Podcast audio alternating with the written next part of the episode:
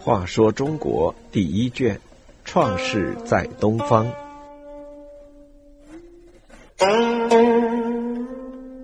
四十五，野死苍梧。帝舜一生勤于政事，忙于奔波，得不到休息，因而传说他面目黝黑，大概是因为他经常在野外暴晒于太阳底下的缘故。舜时还规定五载一巡守的制度，即每隔五年，帝王就要到天下四方诸侯驻守的地方去巡视，以观察四方诸侯的政治、经济、军事状况，了解那里人民的生产生活，以及对君王的意见。巡守又叫巡守，守是打猎。在田野里打猎也是古代的一种军事演习，因此，帝王巡守时，一方面巡视工作，一方面进行打猎，检阅各地的武装防御情况。传说舜晚年因巡守来到南方，也有人说是为了征伐三苗而来，由于年事已高，路途劳累，突然病死在苍梧之野的道路上。这就是在今天湖南宁远县南面。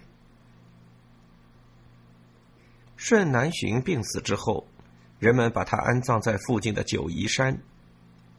九嶷山横跨苍梧之野，连绵数百里，山有九峰，峰下各有一水，其地势相似。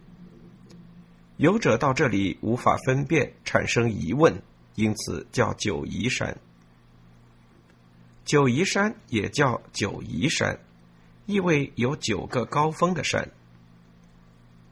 当时的帝王没有像后世那么大的权力，故舜死苍梧之后，集市贸易照常进行，没有受到影响。后来人们在舜的葬地建立了寺庙，郡守上任都要到这里来致敬祭祀，于是庙中常有弦歌之声。舜在青少年时期常常受到其弟象的虐待，人们为此愤愤不平，因而传说埋葬舜的苍梧之野，往往有象在那里耕地，以表示对舜的道歉。舜的儿子云原封在商，也就是今天河南商丘市东南的虞城，故称商云。商云死后，据说也移葬于九嶷山，和父亲葬在一起。由于舜的一生有德泽于民，故对他的后代也有一些传闻。据说舜有一个儿子叫吴嬴，来到殖民之国。这个国家物产资源丰富，人民不用纺纱织布，自然就有衣服穿；不用耕种收割。自然就有粮食吃。同时，那里有歌舞之鸟，鸾鸟自动歌唱，凤鸟自动跳舞，还有各种野兽相互群处而不伤害，各种谷物汇聚在一起自然生长。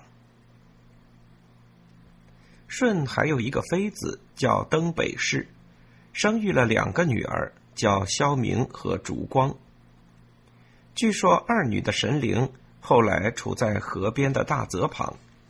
他们发出的神光能照亮附近百里的土地。